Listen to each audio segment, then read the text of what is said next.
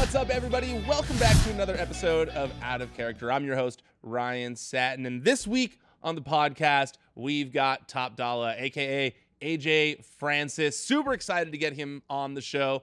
I have uh, I've been wanting him on here for a while, and he's been he's been hard uh, on me for not having him on the show yet. So I'm glad we finally got him on here. But just real fast before we get to the conversation between myself and Top Dollar, I do want to mention one thing. If you're watching this on video, please go check out the Out of Character podcast feed. Because if you're not subscribed to the podcast feed, you're missing out on some content. I appreciate you watching the show on video. I'm super excited. I think it's better on video because you can see me and my guests' faces. But you can also have be on the podcast feed if you subscribe there.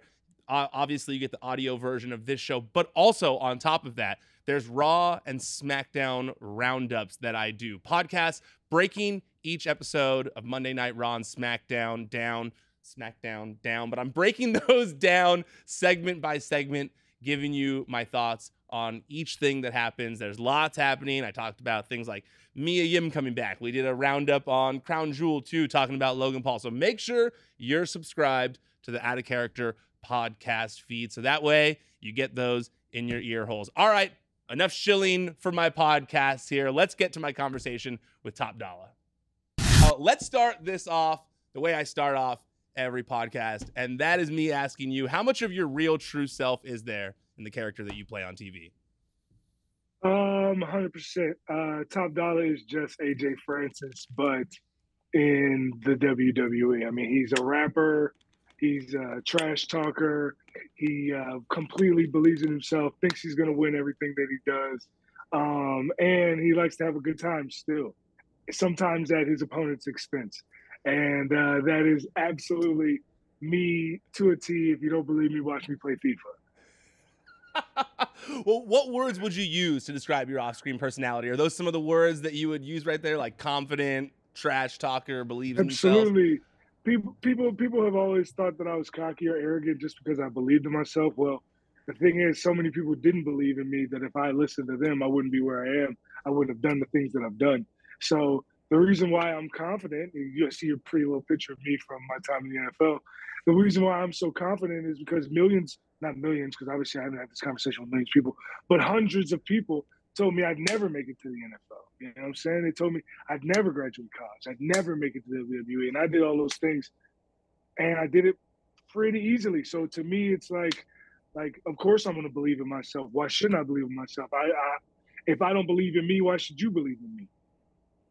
Well, was that happening from like when you were a kid? Because hundreds, that's got to be a lot of people. And I know that, like, in reading your background, oh, yeah. you definitely, you know, had like you know not as easy of an upbringing as other people maybe around you and stuff. So I mean, is that kind of why people were saying that to you from such a young age? Yeah, I mean, I'm the only person from my neighborhood, you know, I'm saying that made it to the NFL. Like, I'm the only person. Like, I go back and I do these events in my neighborhood, and like people look at me like I'm an alien. They look at me like I, they can't believe that I've done the things that I've done, and like it's crazy because like adults that I grew up around, because my dad was really big in the community. Um, adults that I grew up around, like I, I see their kids, and they always post. They'll be like, "Hey, see, guys, he's proof that you guys can do it." And to me, that's amazing because like I didn't have that example.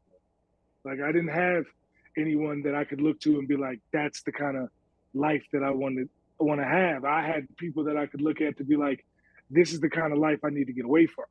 And those are two completely different motivating factors.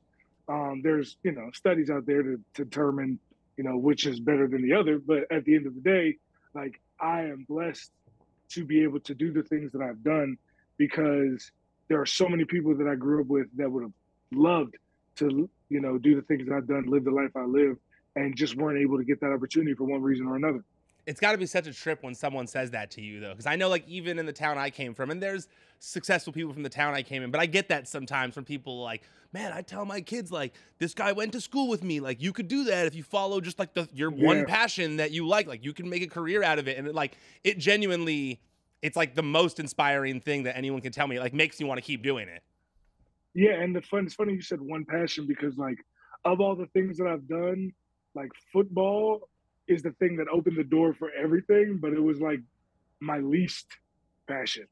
You know what I'm saying? Like I just happened to be really good at football, so I was able to make a career out of it, and I was able to get college degrees because of it, and I was able to open my doors to music and get opportunities to work with people in the music industry that I would have never gotten opportunity to as a regular independent artist. And I, and I wouldn't have been all the wrestlers out there that dreamed to get a trial with WWE, and all I had to do was, you know, meet Matt Bloom one time and sell him I played in the NFL, and boom, I had a trial like that. So it's like, you know, what I'm saying like, yeah, it, I understand that football opens so many different doors for me, but it's funny because even when I was in the NFL, people would be like, "Oh man, it's amazing! Like you get to live your dream. How's it? How is it living your dream in the NFL?" And I'm like, "Well, I'm living one of my dreams.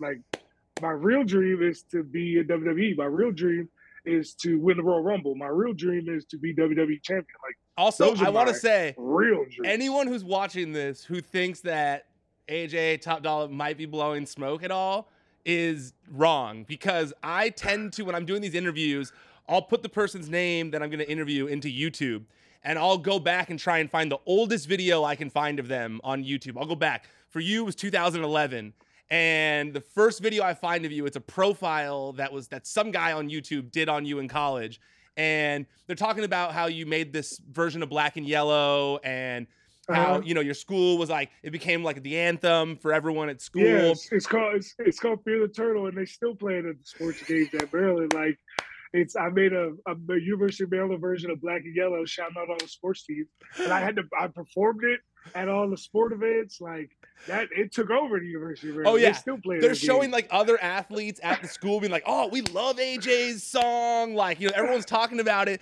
and it's like and, and then and it's you going like, "Yeah," and they go, "You know, AJ's a football player. He plays for the Terps, but he does say that like at the end of the day, like he does want to end up in the WWE and lay the smackdown one day." And then it cuts to you and you're like, "Yeah, dude, The Rock's my idol. I grew up watching The Rock and like, you know, I got to watch him lay the smackdown and so like one day I want to be laying the smackdown like my idol The Rock." And I'm like, dude, this is 2011, and now That's he's on. SmackDown as a superstar. That I was like, that's literally like, man, like that's literally like the goal, the dream, like what you want to accomplish as a person. And I'm like, you can see young him so passionate about it. You're also talking about music, Yeah. and- but and like you said. Football, even though that's like the gateway in for you, they're talking about your music. They're talking about you wanting to wrestle. They have you cut a promo like The Rock in the video, and I'm like, Mhm. this is this is amazing. And it's funny because like videos like that, they when they would come out, you know, ten years ago, people would be like, "Oh, that that's interesting," and then you look, eh, and that would be the end of it. But then like now, you look back at it now, you're like, "Oh my god, I can't believe!" I'm like, "Yeah, bro, I've been trying to tell you guys for 15 years already." Like, That's what's so cool to me is I, I look at that and I'm like, like, you know, people, you know, sometimes like the internet, Twitter, a lot of times on Twitter, I I do think that they tend to the people who are passionate about their whatever, passionate about something and have like gone out of their way to go follow their dreams do tend to get a little more crap on social media from people and they're called cocky when in reality they're being called cocky by people who don't have the balls to like go do something like that and believe in themselves as much as you.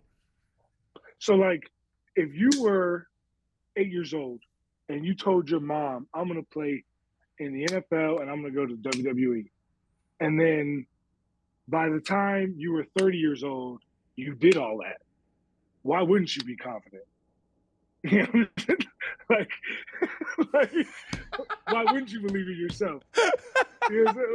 Like, I don't understand how these people think. They want me to have a lack of confidence because they don't believe in me, but I don't care if you don't believe in me because I believe in me. Like, I don't understand the concept, but you know, Who was the first own, person who do you remember like some of the early people who did believe in you that helped you get to where you are? Uh, yeah, my I mean, my parents, my dad, my mom, they they, even though like they never told me I couldn't do it, because basically like my whole life that's what I've done. Like I told my parents what I wanted to do, and like early on, they always supported me. They always told me that they if I put the work in, I'd be able to do it. Like, and my their only thing was that I did good in school, but to me, school was always easy, so that was nothing. I was just you know grateful for the fact that I had parents that believed in me. And um, when I was eight years old and I would tell them I want to play in the NFL or I want to go to WWE, they didn't say like, well, maybe you should look into like engineering or electrical work. There's always work there. You know, people always no, they never said that what I wanted to do was out of reach. And because of that, you know, I instilled a confidence in me because I personally have even if like the dream is out there and it's far fetched and there's no way that you can get to it. Like to me, I can I think I can still get it done. Um, even when I first started wrestling, people told me hit row wouldn't work because uh, oh well, you know, hip hop and wrestling, you know, it has to be more of a caricature. It can't be the real thing. And I'm like, why? And they're like, oh well, you know, it works better when it's. I was like, well, let me try it the way that I know that I can do it and not be a caricature and just be me. Like people were like, oh, I, I, my favorite thing happened today on Twitter too. People will be like, oh, why? How come? You know, when they're a black group, they always got to be rappers or something. I was like, bro, I was a rapper before I got to WWE. Like that's not like a. They didn't. They didn't say, "Hey, go out there and be a rapper, kid." Like, no. Like I had two albums before I got here. So same with Brianna. You yeah. know what I'm saying? So yeah. it's like for them, to, people don't even know that, but they just open their mouths because they think they know everything. And yep. it's these, you know, situations like that. Well, I literally read an article that you were like talking about how like you had like a little mini recording studio in your like in your room of some sort since you were like a kid. So mm-hmm. yeah, you've yeah. literally been rapping your whole life. So why wouldn't you want to bring that to TV? Exactly. I've been rapping since literally I was 12 years old. I've been rapping longer than I've been playing football. That's so crazy. think about that for a second. You've been yeah. so you had recording equipment since you were like 12 or around that age. Uh, when I was, I had a microphone and like a that plugged into the back of a computer, like an old laptop, and then I had a, a, like a program. I can't even remember the name of the program, but it just recorded. With, it wasn't a good mic. It sounded like terrible, but it was. I was making songs in my bedroom. I used to put it on my ironing board, right, and have the microphone propped up because it wasn't like a stall, tall stand up like this right here. This is a twelve hundred dollar mic, right? Yeah, that's the nice kind. Is, yeah, that's the good kind. That's the good kind of recording stuff. Right? this is this is real. This is where I really record. Like every French style you heard when I when we made the hit row theme song, we recorded this all here, right? So like, um, my like now I have top of the line, same equipment, 21 Savage and Drake and Future and all these guys use. I use the same equipment as them. But when I was 12 years old, I used to prop it up on my ironing board. It was a little mic stand, probably about as big as my forearm I used to prop it on the ironing board, put the laptop right there, and I'd be rapping right into that thing, making songs. And it was like, to me, you couldn't tell me I wasn't in, you know what I'm saying, Studio 51. I wasn't, you know what I'm saying? Like, you couldn't tell me I wasn't there. But obviously, if you listen to it, especially nowadays, you can tell it wasn't. Were you like, okay, so you're recording stuff. What year would this be? That when you're 12, 13, like that? 2002. 2002. So the internet, there's, there's, there's internet popping, but there's not like. Were you trying to like, hu- yeah. like, were you trying to hustle MySpace, these tapes? baby. You're MySpace, MySpace it, okay. baby. Come on, man. You feel me? I was, and I was burning tapes, and I was, I was making tapes. I was selling for five dollars a pop. One of my first, one of my first projects was called Back in Love, but love was an acronym. It stood for Life of Violent Endeavors. You know what I'm saying? So like, I was out here. I was really out here with it and my rap name at the time was Fat Man. You know what I'm saying? so it was Beautiful. a different time. it was a different time back then. You know you got an Afroman, he's popping. Maybe I'll just be Fat yeah. Man, you know? fat Man, you know what I'm saying? Fat Man had the hits. Fat Man is the reason Top Dollar so hot today. I'll tell you what.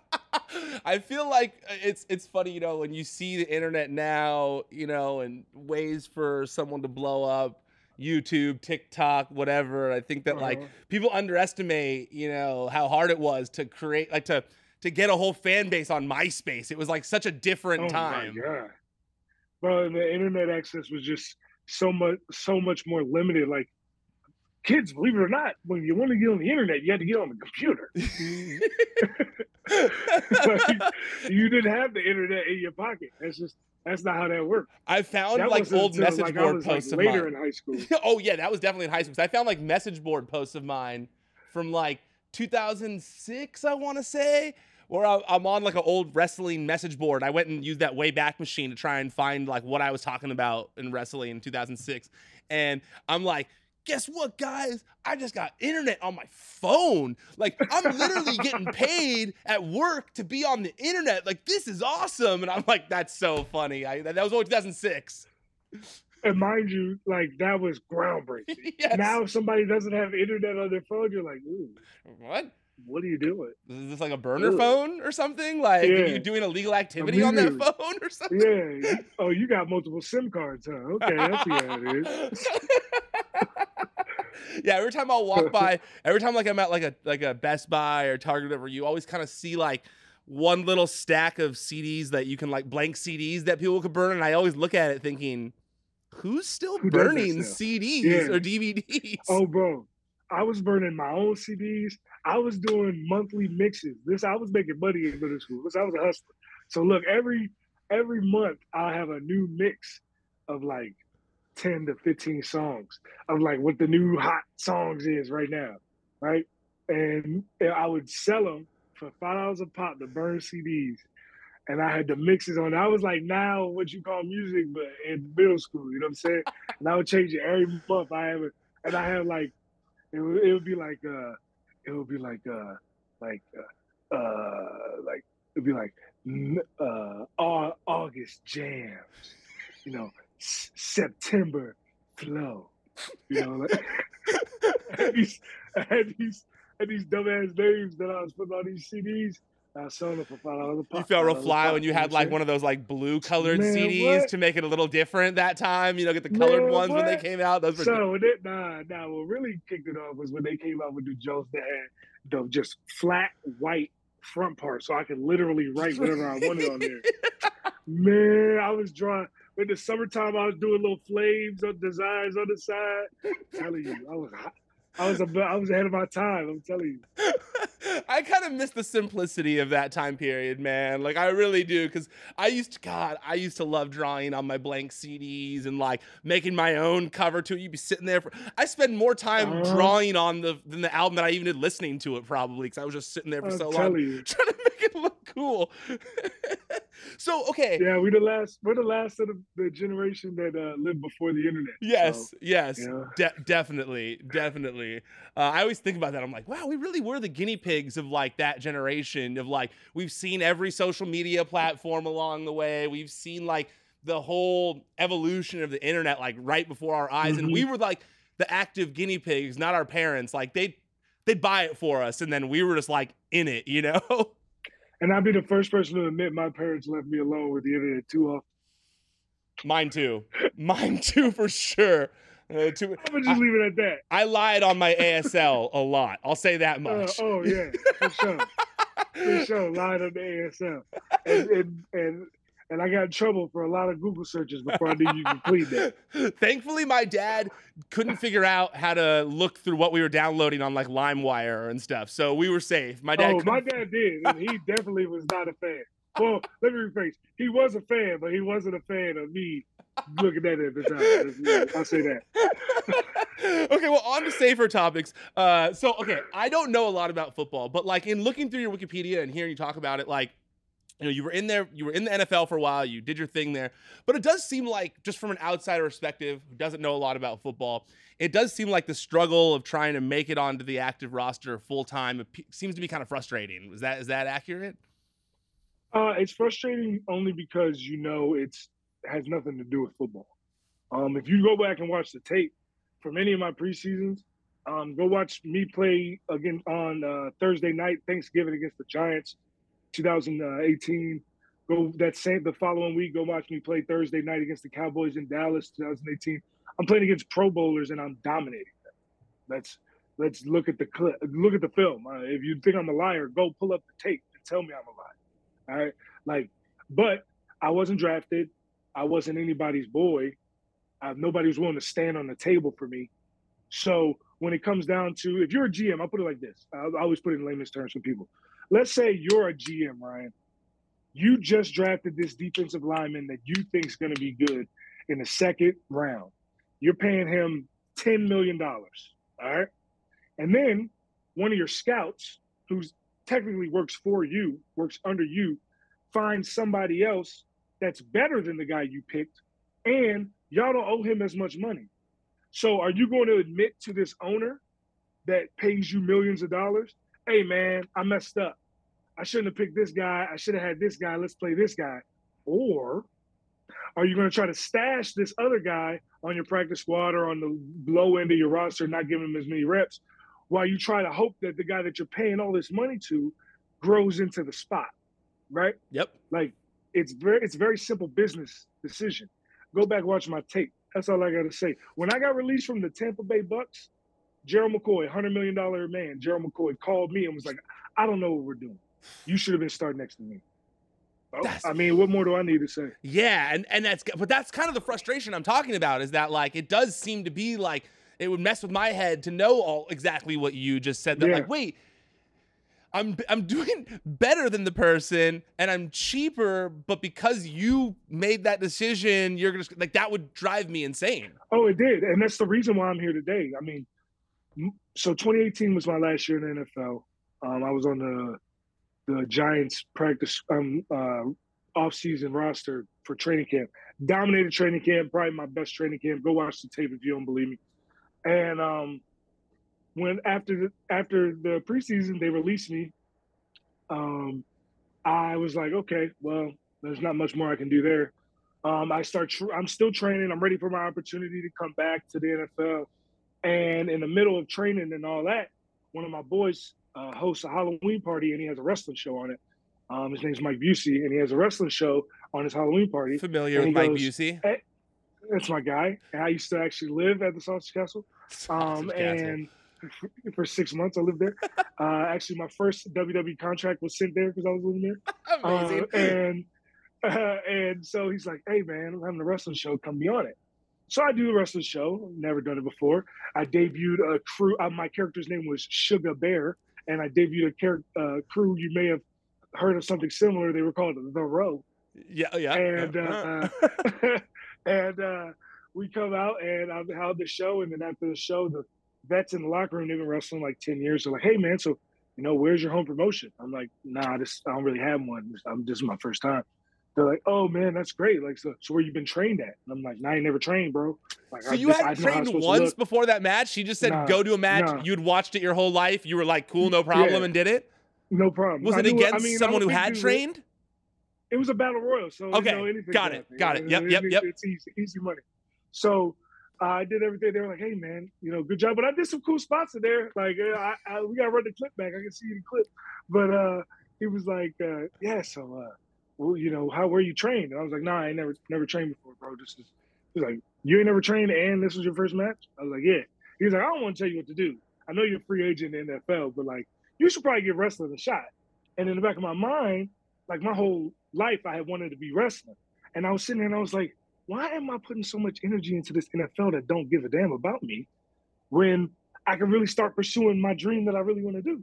So two weeks later, I enrolled at Team 3D uh, Wrestling Academy, and then uh, after that, it was, you know, four months later, I had my tryout, and then two months after that, I got signed. That's so crazy. Like, That's because I was I you know because I I know that from ta- just from following you and stuff that I had seen you talk about doing some indies prior to joining WWE and the, and the row thing. Uh-huh. And then when I was looking at your Cagematch, I was like, there's but there's only a few indies before WWE yeah. on there. So I was like, is it missing some? And so that does fill oh, that yeah, in for me. Start training at Team 3D for the Dudley Boys. Yeah. And then and cage side doesn't you, really cage side really doesn't really cover sausage castle wrestling, believe it or not. Yeah, that's I had a feeling. I had a feeling that might be the case. When you when you said sausage castle, I was like, oh, that's why it's not getting factored in. Got it. So then okay, so then you start at Team 3D, you have your tryout 4 mm-hmm. months later. When did you meet Matt Bloom? Uh, so randomly, my boy uh, Justin Leslie, who used to work at uh, NXT in the social media department, invited me to the pre-screening um, NXT was going to get for the Paige movie, uh, Fighting with My Family, and so I went to the event, and Bloom walks in, and I know he's the head coach at NXT, and Justin's like, "Yo, go talk to him, introduce yourself." So I go up to him, and we have a short conversation. I tell him, "Yeah, who I am, that I've been training." at Team 3D, came from the NFL, had a few matches. And he was like, all right, well, send me an email tomorrow and I'll, you know, give you information back. So I sent him an email with all that information the next morning, like 10 a.m. At 11 a.m., he hit me back later. Uh, an hour later, it was like, all right, your trial's in two months. I was like, cool. That's that's so crazy because like you know like you said earlier you're like but I did all these things and they were kind of easy for me so like of course I'm gonna be confident like usually like you'll hear someone like I hit like like I hit this person up every month I had to bang their door down like you yeah. know and like you're like I just ran into him at the movies and he was like, email me and I was in, you know, like it was in between popcorn and fighting with my family, you know, like. Yeah, literally. That's exactly that's all it was. So it's like, that's why to me it's funny because like, and I know, you know, a lot of wrestlers, they work their whole life to get to WWE. And I mean, I did too.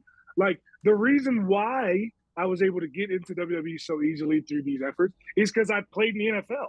I had to work my ass off to be able to get to the NFL. Like, it's not like I was just, oh, you know what? I think I'm gonna try out for the Dolphins today. Oh, that's not how that works.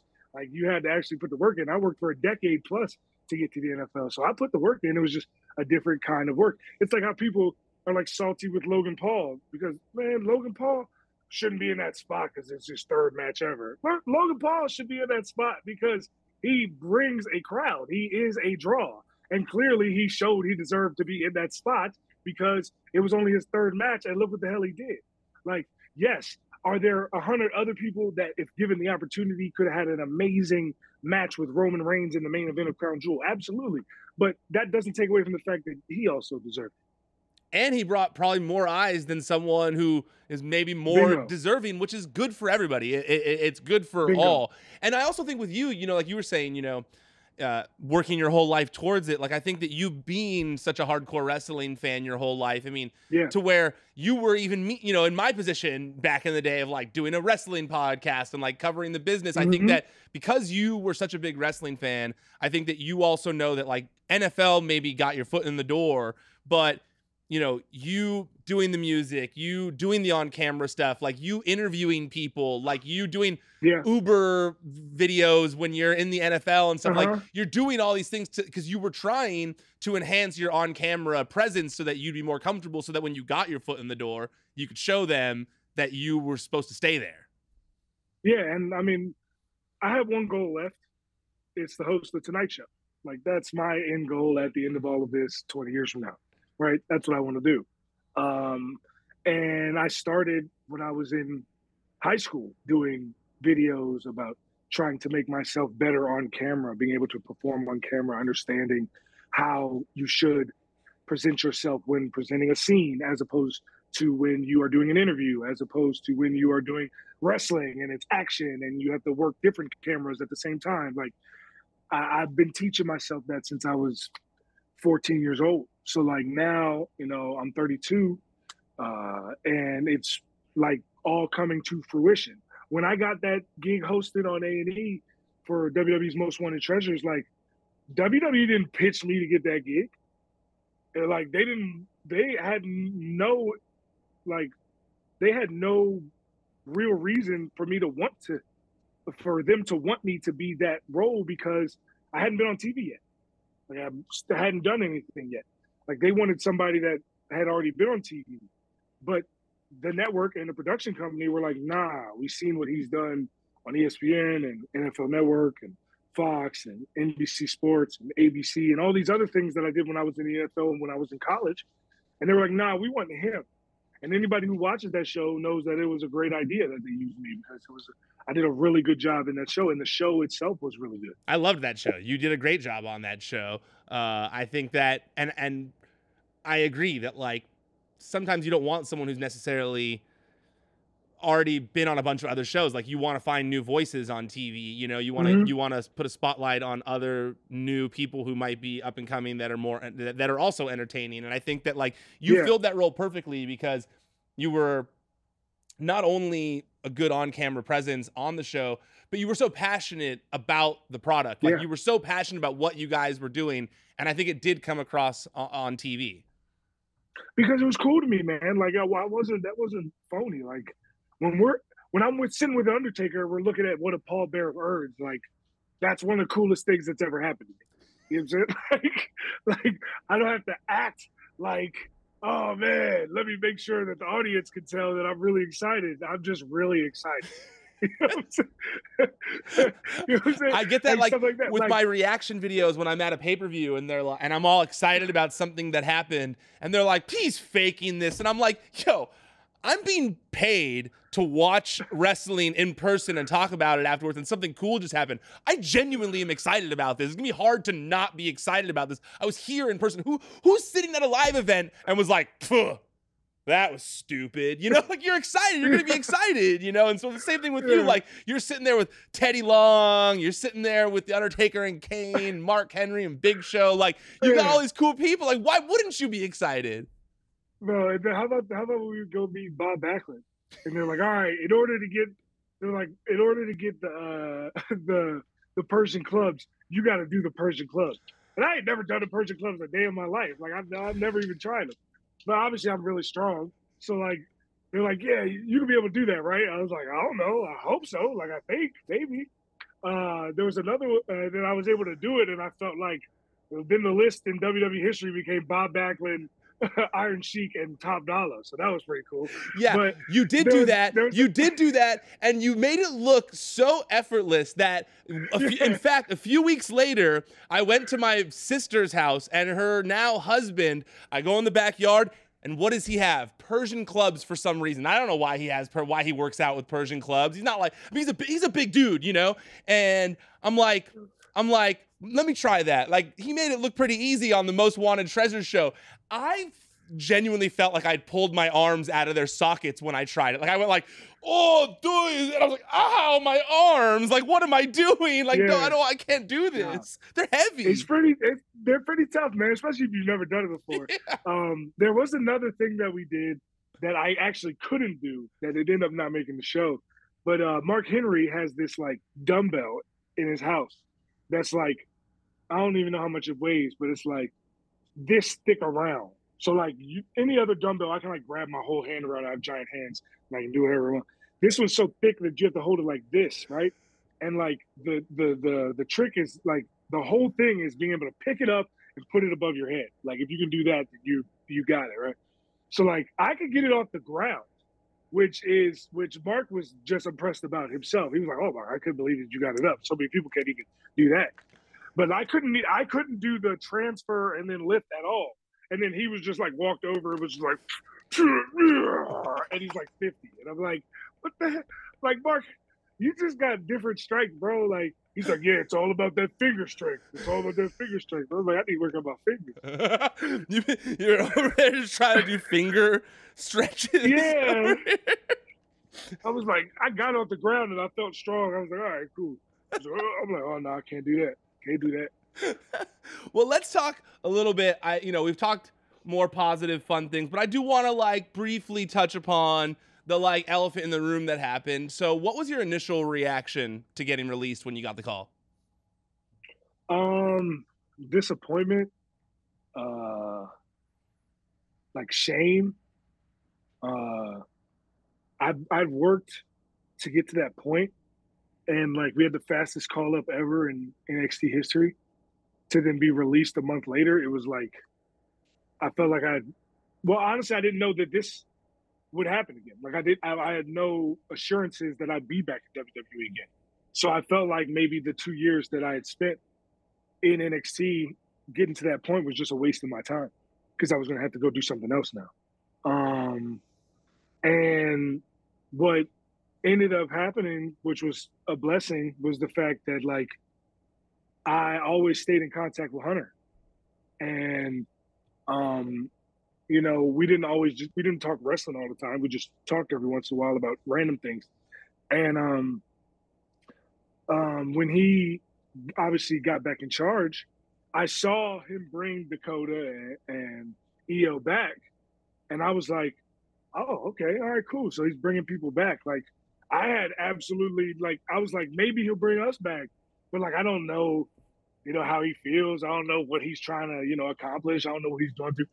And then like two days later, he calls me, and I'm like, "Oh, okay, yeah, let's do this. I'm ready. Let's rock." You know what I'm saying? But like uh, when when we first got released, man, it was tough. It was like I was, uh, I was genuinely depressed. Like I had spent my entire life looking for the chance to get an opportunity to be on SmackDown, to be on Raw. And then I got there, and then a month later, it got taken out from underneath me. So it was like one of the worst experiences and times of my life. And um, the thing is, is like, you never, people say all the time, you never really find something you're looking for, it finds you. Um, and so, like, I wasn't looking to come back to WWE anymore because I felt that the door was closed. It took me like six months to get to that point, right? And so I was off doing other shows in Trinidad and Tobago and going off and um, you know doing GCW and all these other events that I would have never done, you know, otherwise, because I was sitting there like, well, I still want to wrestle, and honestly, I didn't expect that.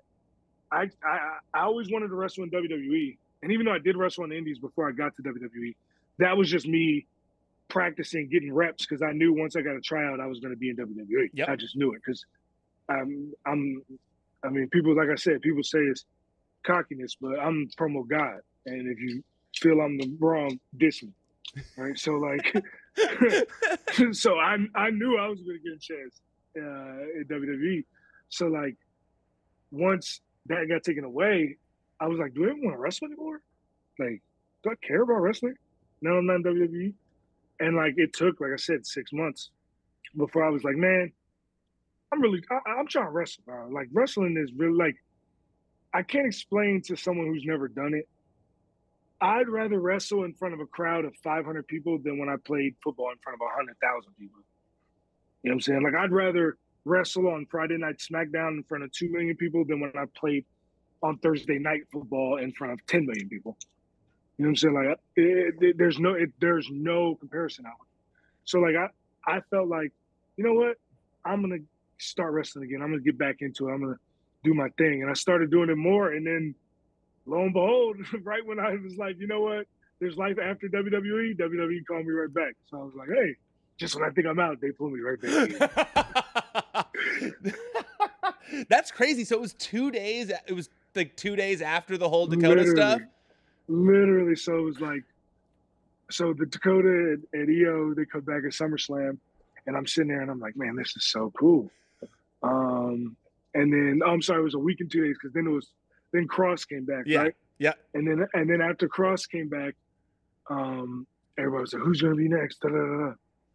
People making the me, me specifically me. making the Infinity Gauntlet meme and stuff. Exactly, yeah. exactly. Like, and so like Hunter called me and was like, "Hey, how are you? I'm like, great.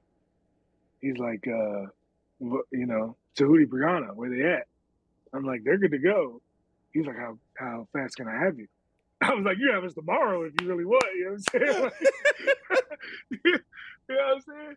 So, uh, you know, we ended up scheduling a, a, meeting, just the three of us and Hunter, the next day, talking out, you know, the steps of the plan. And then, you know, a week after that, we debuted. So it was it was really fast. That's crazy. I, like I said, I, I cannot thank Hunter enough, man. Like I really was in a bad place mentally because of the situation that we were in. And like, and like for him to you know on the phone call be like, man, I don't know what happened, and I don't care. He's like, you got a clean skate, you got a clean slate. He's like, you're here now. It's no problem on our end. I hope it's no problem on your end. And I was like, hmm, I'm cool. You know I'm saying? Like, I'm back. So now you see, I got my I got my company man hat on. You know what I'm saying? So. well, that's you know, I'm wondering, and then we'll move on from this. But I am wondering, you know, with the way that happened and you coming back now, you know, is there anything from that month long experience or what you dealt with after that that makes you approach this second run any differently at all? Uh, yeah, I really stick to myself. Um, uh, if I'm in the locker room with the boys, we do, you know what I'm saying? That's different. We all take it. And I'm very grateful because I haven't been to Raw, but the SmackDown locker room is just a great time, man. There's no egos in there. There's no everybody wants everybody to succeed. Everybody wants everybody to do great. We we kick it. We like actually are like homies in the locker room. Um, and that's from I wasn't experiencing that from before because I wasn't there long enough, but like I've heard from the past that like, you know, sometimes like the locker room wasn't the best place um, for certain people, and now it's uh, there's there's no problems in there, and I'm and I'm very grateful for that. But like, we're at a point now where like we just want to we we were gone for nine months and we haven't even been back for three months. So like we're trying to rev back up everything that we're doing, and it's been working week after week. We get more and more opportunities, more and more experiences. We got the tag with with Shinsuke. I mean, think about this. I was at Shinsuke's debut in Dallas. Oh, cool. Uh, I mean, uh, or was it Dallas? Yeah, yeah, no, it was Dallas. With Shan- yeah, against Sami. It was Sami. Yeah, in I was Dallas. also there. I was at I was at that show in the fourth row. There's a picture of it that I posted on my social media. I'm at that show in the fourth row. To then, X amount of years later, be in a tag team match with him on SmackDown. It's like, come on, man. Like the, the year after WrestleMania in 33, yeah, in Orlando, me and all my homies wore Shinsuke shirts, different Shinsuke shirts to the NXT show. You know what I'm saying? Like that's crazy, dude. To then, to then now we're we tagged with them it's like insane. Well, so that means I mean it's crazy how fast everything happens. If we're just like then the Rock matches eventually. Then if we got we got oh, know, that's what I need. That's what I need. if we're checking things off here, you know, I can tell the Rock's the top of the totem pole there, the head of the table. Oh, yeah. I the only only problem is, man, I don't know how many. No, let me rephrase.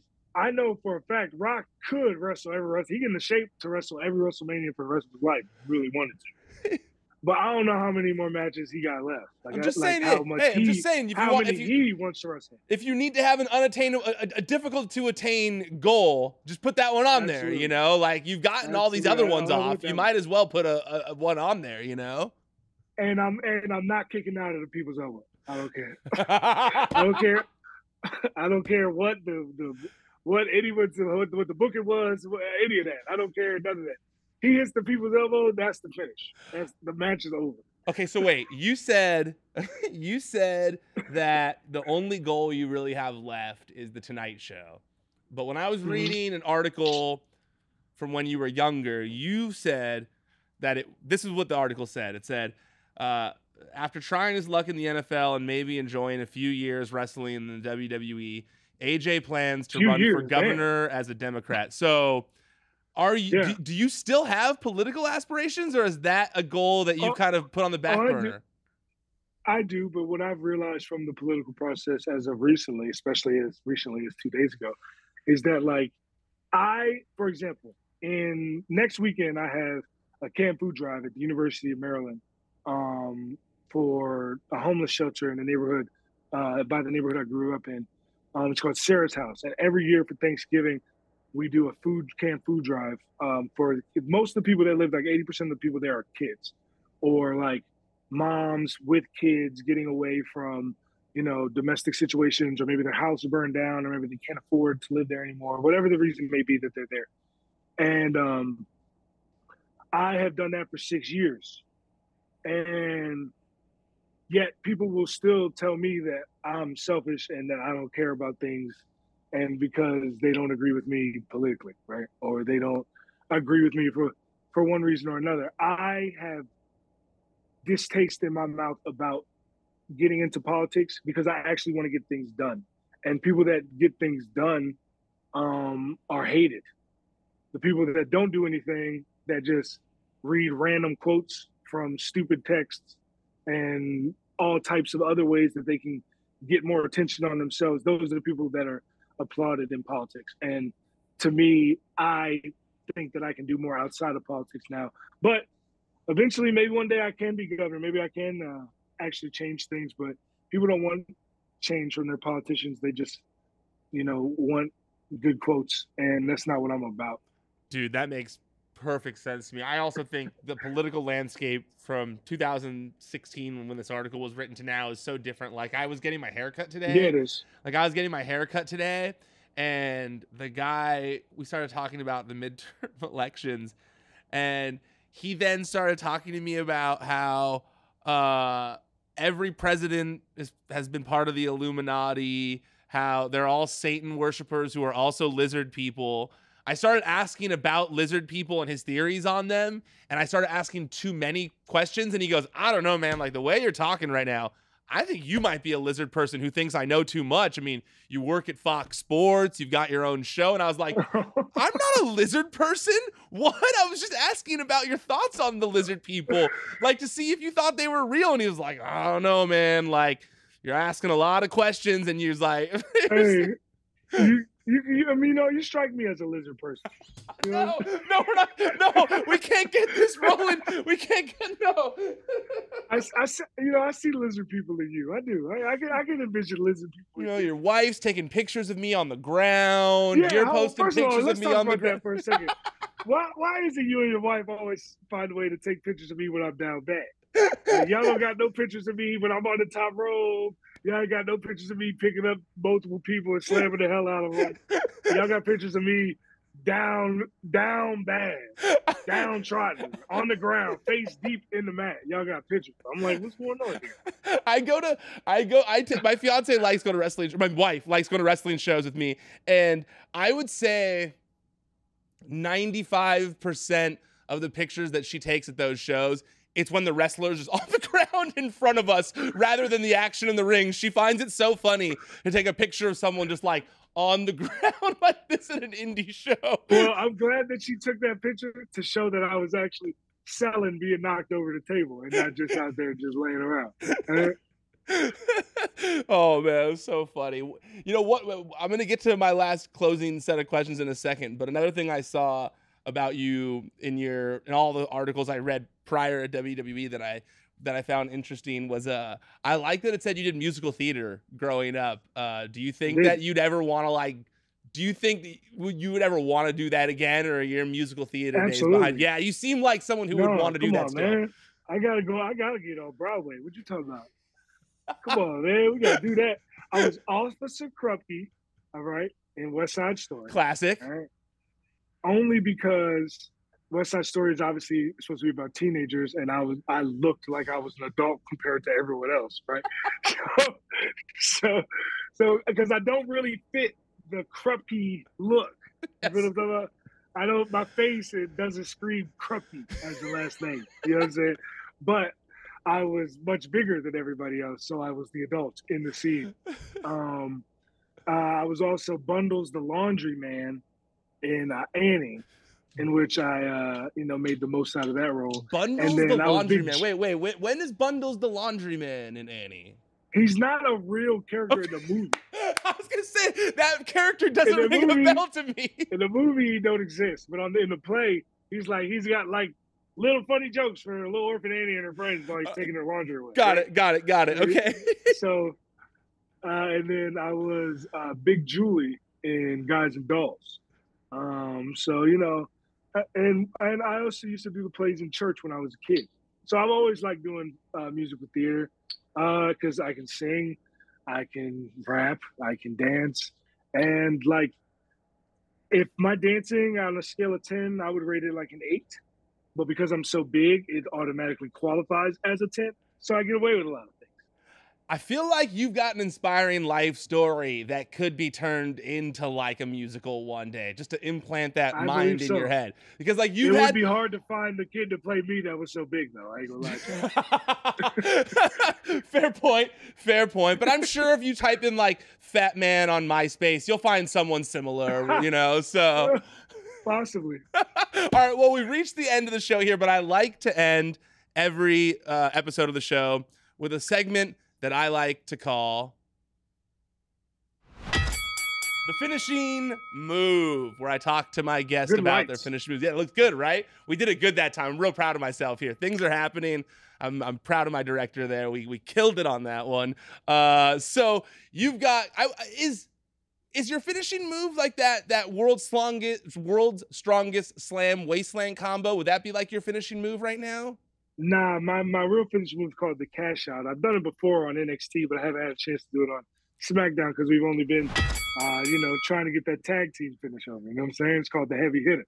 Okay. Uh, but yeah, I, my real finisher is called the cash out, in which I put them on my shoulders like a fireman's carry. I throw them up like AA. Like oh Cena, yeah, duh. okay, yes, yes. I drop down into a neck breaker. Okay, so who's your favorite person to have hit that move on and why? Uh, favorite person to hit that move on, I would probably say uh, Leon Ruff because uh, we did it at uh, my last show at uh, the Sausage Castle before I got re-signed to WWE, and he didn't have to come out and do that show, but he did, and I truly appreciate him for that. Also, the move you're looking at that you just throw it up on the screen, the world's strongest wasteland. I, you know, there's there's this running joke. People did it to Roman for years, and it was completely stupid. Where like they just pretend that you can't wrestle, right? Like they just they did it's they just their fans for some reason pretend you can't wrestle. If I can't wrestle, please tell me how I did this move safely multiple times.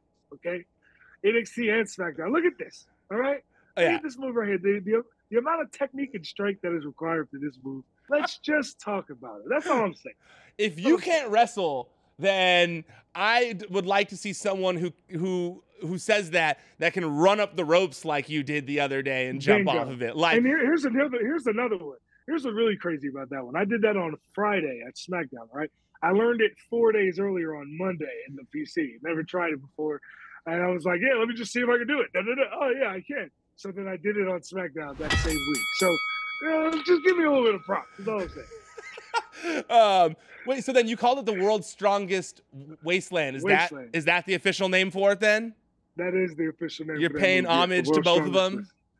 Yes, absolutely. Mark Henry is one person who, when I was released, was always there for me and always helping me, um, you know, try to get my foot back in the door. Um, and Mark is a very big guide in my career um, and in my life over the last two years. Um, I owe a lot to Mark and I appreciate him a lot. So I always wanted to pay him homage. And I always thought Wade Barrett had the coolest finish. I always thought the Wasteland was like the coolest finish. And I, I don't, for the life of me, don't understand why someone hasn't stolen it from him yet as a finish. uh, Well, now that he's just twofold on that. I completely agree with you. And but the internet has kind of like there's like it's like this split. Some people think it's the stupidest move ever, and some people think it's awesome. And when I was on here like with him the other day, he was on the show a few weeks ago, and uh, I said the same thing. He was like, I know it's frustrating because it's on some of those like worst finishing move of all time lists, and like I thought it was cool. Like I liked the move, you know. But he did say there's like- someone in NXT who's doing it now a little better than he did. He was saying like they added a little bit of extra oomph to it. That's like trying to use it. So you've got it's Santino's daughter. What's her name? Uh, I don't even know. I forget her name, but it's yes, the uh, Santino's daughter who does it. And he was like, he, I, I hadn't. He says that she does it well, so you got a little bit of competition there. Hey man, I, I I'm glad because it deserves it deserves its space. It's so funny to me. People will be like, "The heavy hitter's not a finish." I'm like, "Oh, really? Okay. Well, let me put you on my shoulders, six feet in the air. Let Tehuti drop kick you in the side of your head, and then let me spin you around and drop you to the cold hard ground, and tell me you'll get up in three seconds." that's like that's like I saw the other day, the, and then we'll finish up one more question here. But I saw the internet being like, "Oh, Indi Hartwell won a match with a superplex," and I was like, "That would hurt so bad to get hit with a superplex." I when that when that happened, I was like, if if I was in that match with her, if that wasn't supposed to be the finish, it was when I hit the mat. And I'm not taking no more bumps after that. I, I had a friend who was who, who when, when he's who wrestles and who's trained to wrestle semi recently, and I I remember that being one of his notes, being like, "Bro, I took a superplex and it was the most painful thing of my life. Like I never want to do that again." Because a lot of time, a lot of people, a little bit of physics that people don't know is that it's called a double bump. So when you hit the mat, somebody hits the mat, the mat is obviously going to go down first, and then so if someone's hitting the mat just after them, the mat is coming back up. So you're smacking into the mat coming back up, Oh. and it's not great. It's not great. All right. Well, lastly, great. We'll we'll end it with something that should be great. What's the most memorable time you hit a finishing move on someone in one of your matches? Um, I would probably have to say, uh, when we had the eight man tag with the Street Profits, it was our first like real test match coming back from SmackDown, and you know the Street Profits are in the match, So just the fact that we were able to actually get the finish is huge. Um, and like the crowd reaction to that, um, it was just crazy. Like I, I'm so grateful for how the fans have been to us since we came back, because there's a lot of times where you can come back from nine months off, and you gotta like, you gotta re-earn from the fans their admiration. And while we still have a long way to go as to being, you know, the top tag team among the fans in WWE, um, every time that we have a match, they're there for us. They're there for us during commercial. They're there for us when I tag in. They're there for us on our entrance. They're there for us at the finish. Like, I'm grateful for that because it don't got to be like that, and it's not it, it's not always like that. So you know, I, especially when we go do these house shows, like some people don't want to go to the middle of nowhere, Canada, or like, you know, we got I got family in West Virginia, so I'm excited about our house shows coming up in West Virginia, but not everybody's excited to go to West Virginia. You know what yeah, I'm saying? Yeah. So like, but I love those house shows because like, A, it's a chance for us to practice some things and do some new things. But B, it's like those house show fans, man, like they are all the way in it. And like sometimes that doesn't happen on TV. TV, you got a lot. Sometimes you got to work them into being there for you. But house shows, man, they they go crazy as soon as you come out. So it's like it's it's awesome. But I would definitely say my favorite finish was being able to do our finisher in the eight man tag uh, with uh, with the Street Profits because we got a good spot with the Street Profits and they were going crazy. Well, like the rest of those fans, I'm super excited to see you back in WWE. I'm a fan of yours. I'm glad we finally got to do this. You can finally stop getting mad at me for not Yeah, having you man, on here man. yet. It wasn't your show. personal. You're supposed to have some more stroke than this. That's all I'm saying. this is your show. You're supposed to give me your first chance. Like you know. Well, I'm saying? Your I name's gotta get the the other- bill and everything. I got to get my fellow lizard people on first before we get there. Ah, that's so true. That makes sense. you Y'all know, take so- the world over. You know what I'm saying? Yeah, the Illuminati is strong with this one. I understand what's going on. All right, well, you have a good one, dude. You know. AJ Top Dollar, thank you so much for doing this. I appreciate it. you. Hey, appreciate you, brother. Peace. All right, that was my conversation with Top Dollar. I hope you guys enjoyed it as much as I did. Super cool guy. Loved getting to pick his brain. Super inspiring story. Uh, and I genuinely believe that you should follow your dreams just like he did if you're someone who's on the border of, of doing something like that. All right, a, a little bit of shilling before we get out of here. Make sure that you subscribe to the WWE on Fox YouTube channel. You watching right there. If you can see me pointing at you, I'm talking to you.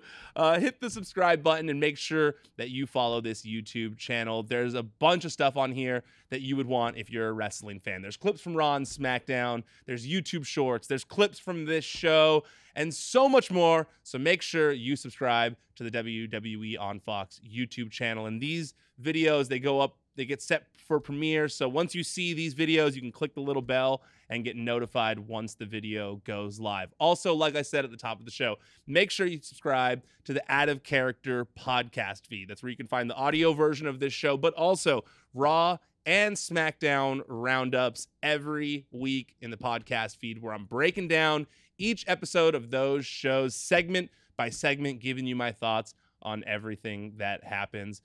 I implore you to listen to these shows because I'm talking to myself and it really does feel better when you guys are listening and you give me that feedback because otherwise I feel crazy talking to myself in my office alone. Uh, it really does help. And the way I know that you listened or watched is you leaving a rating or a review. If you leave a review, it helps the show out a lot. So if you enjoyed the conversation that I had with Top Dollar, if you enjoy the content that we put out here on either the YouTube channel or the podcast feed, go to Apple Podcasts and put in a review. You can let people know that you enjoyed this show, and it does help us get seen by more people. So, for those of you who do that, I thank you. But if you enjoyed the show, hook it up. If you didn't enjoy the show, just ignore you heard any of this. And also, lastly, make sure that you follow us on social media at WWE on Fox on Twitter, Instagram, Facebook, TikTok whatever social media platform you are on, we are most likely there as well. So give us a follow. okay, I got it all out. All right, that's it. I'm done. Officially tapping out for now. Until next time, I'm Ryan Satin, and this is Character.